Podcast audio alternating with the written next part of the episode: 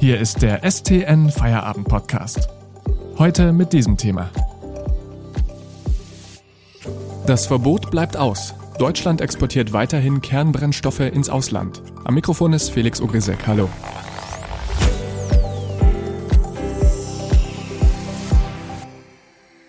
In Deutschland werden sogenannte Kernbrennstoffe hergestellt, die in Atomkraftwerken zum Einsatz kommen. Nach dem Ausstieg aus der Atomkraft wollte die Große Koalition eigentlich auch den Export dieser Brennstoffe verbieten. Warum das jetzt doch nicht passiert ist, erklärt uns jetzt Jan Dörner. Er ist uns aus dem Hauptstadtbüro in Berlin zugeschaltet. Hallo. Hallo Felix. Jan, was war denn genau der Plan, den SPD und CDU da verfolgt haben? Ja, als die beiden im März 2018 ihren Koalitionsvertrag geschlossen haben, hieß es dort schwarz auf weiß, ich zitiere das jetzt mal: Wir wollen verhindern, dass Kernbrennstoffe aus deutscher Produktion in Anlagen im Ausland, deren Sicherheit aus deutscher Sicht zweifelhaft ist, zum Einsatz kommen. Also, kurz gesagt, wir wollen unter Umständen den Export von in Deutschland hergestellten Kernbrennstoffen verbieten. Jetzt heißt es da ja, deren Sicherheit aus deutscher Sicht zweifelhaft ist. Ist das dann schon ein Komplettverbot? Ja, eben nicht. Also, und das ist auch eine der Probleme. Erstens dieses aus deutscher Sicht. Das bezieht sich auf zwei Punkte. Erstens ist natürlich aus deutscher Sicht schon allein ein Reaktor ein Problem, wenn er überhaupt in Grenznähe liegt. Das haben wir zum Beispiel an der deutsch-schweizerischen Grenze, an der deutsch-französischen Grenze, aber auch an der deutsch-belgischen Grenze sind einige Atomkraftwerke sehr nahe an deutschem Gebiet gelegen. Und wenn es dort einmal zu einer Katastrophe kommen sollte, ist es natürlich kaum zu verhindern, dass auch die Bevölkerung in Deutschland dann davon betroffen sein könnte. Das zweite Problem ist aber, dass viele ausgerechnet dieser Reaktoren an der Grenze schon etliche Jahre und Jahrzehnte auf dem Buckel haben. Und das war ja eines der Kriterien hier in Deutschland beim Atomausstieg, nachdem die Atomkraftwerke hier vom Netz gegangen sind, also das Alter. Denn es wird angenommen, je länger die Laufleistung ist, desto unsicherer wird auch ein Reaktor.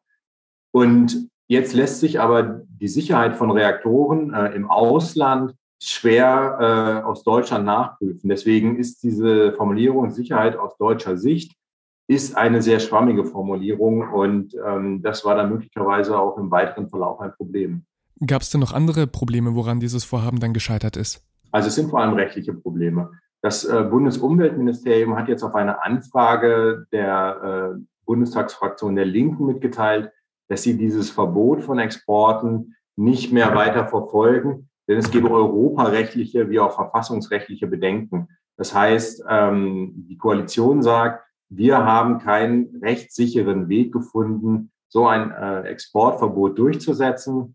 Man muss aber auch sagen, dass die Unionsparteien, also CDU und CSU, sich nach all dem, was man hört, nicht besonders konstruktiv bei der Suche nach einer Lösung verhalten haben.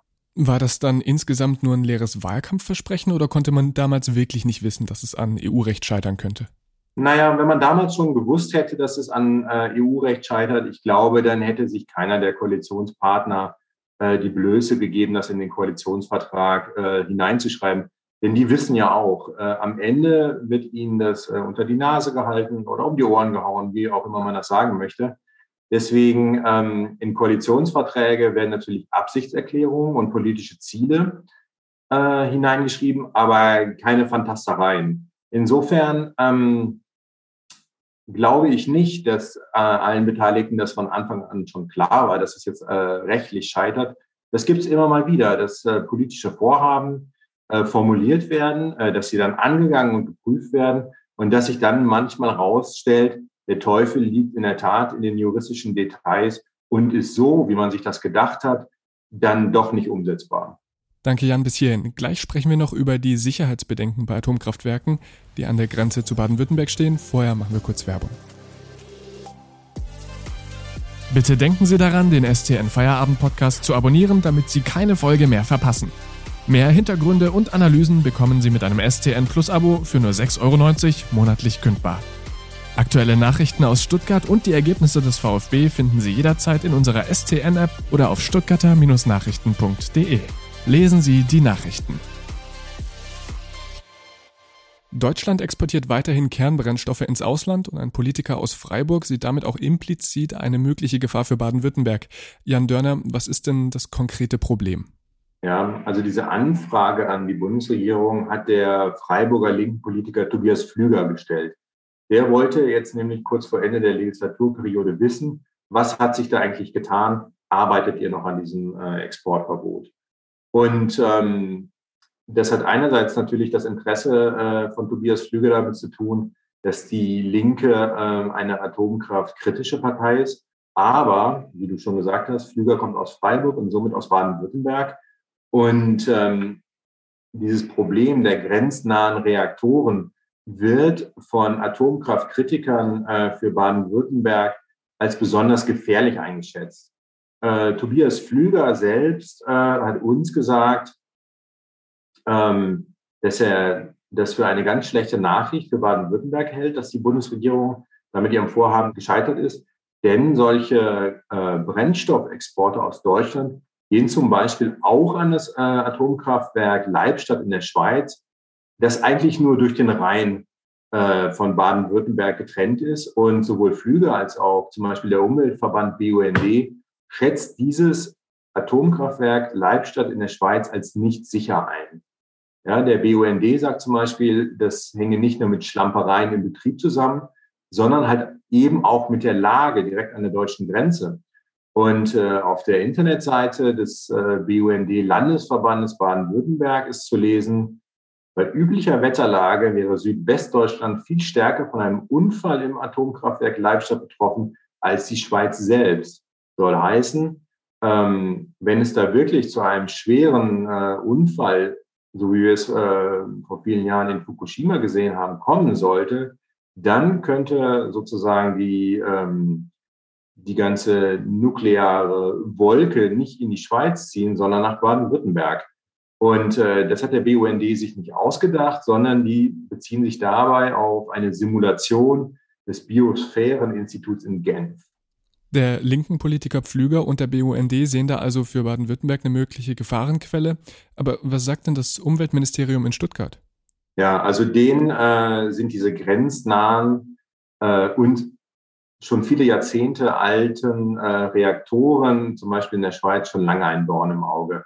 Also das von den Grünen geführte Umweltministerium von Baden-Württemberg setzt sich schon seit geraumer Zeit dafür ein, den Export von Kernbrennstoffen aus Deutschland an genau diese grenznahen Reaktoren zu verbieten.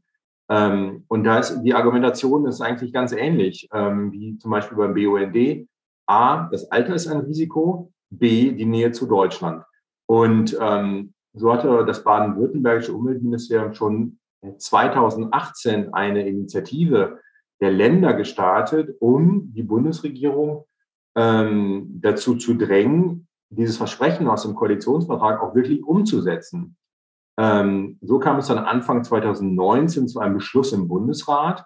Da hieß es, dieses Exportverbot müsse schnellstmöglich umgesetzt werden. Und entsprechend negativ ist dann halt auch jetzt diese Nachricht aufgenommen worden, die da von der Bundesregierung kam. Wir haben das baden-württembergische Umweltministerium mit unseren Recherchen konfrontiert und wir haben sie gefragt, wie steht ihr denn dazu, dass die Bundesregierung dieses Ziel jetzt aufgibt?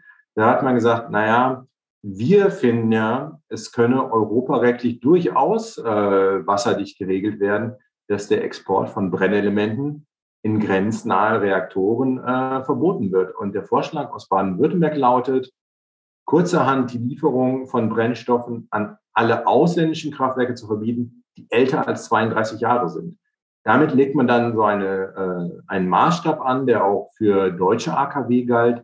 Dort wurde nämlich die rechnerische Regellaufzeit auf 32 Jahre festgelegt. Und wenn man nach diesem Kriterium geht, würde das heißen, nach Berechnung des Landesumweltministeriums, dass alle Atomkraftwerke, die 200 Kilometer oder weniger von der deutschen Grenze entfernt sind, nicht mehr beliefert werden dürfen. Und dann ist ja auch noch bald die Bundestagswahl, nach der die Grünen in der einen oder anderen Form ja regieren möchten. Wenn sie es schaffen, könnte das Gesetz dann da doch noch kommen? Also sagen wir so, was auf jeden Fall kommt, ist eine erneute Debatte darüber. Weil, wie gesagt, das Landesumweltministerium in Baden-Württemberg ist grün geführt. Das heißt, das gibt die grüne Position zu dem ganzen Thema wieder. Und jede Regierung auf Bundesebene, an der die Grünen nach der Wahl im September beteiligt sein werden, wird sich auch mit dieser Frage befassen müssen. Denn die Grünen können gar nicht anders, als das nochmal anzusprechen. Allerdings, dann muss man halt schauen, was passiert. Also wenn es keinen rechtlichen Weg geben sollte, dann können die Grünen das auch nicht ändern. Allerdings ist halt die Frage, ob das Vorhaben wirklich an den rechtlichen Vorgaben oder am politischen Willen gescheitert ist. Und das werden wir dann nach der Wahl sehen. Danke, Jan Dörner, für deine Einschätzungen. Herzlichen Dank. Tschüss. Das war der StN Feierabend Podcast für heute. Mehr News gibt's im Netz unter stuttgarter-nachrichten.de.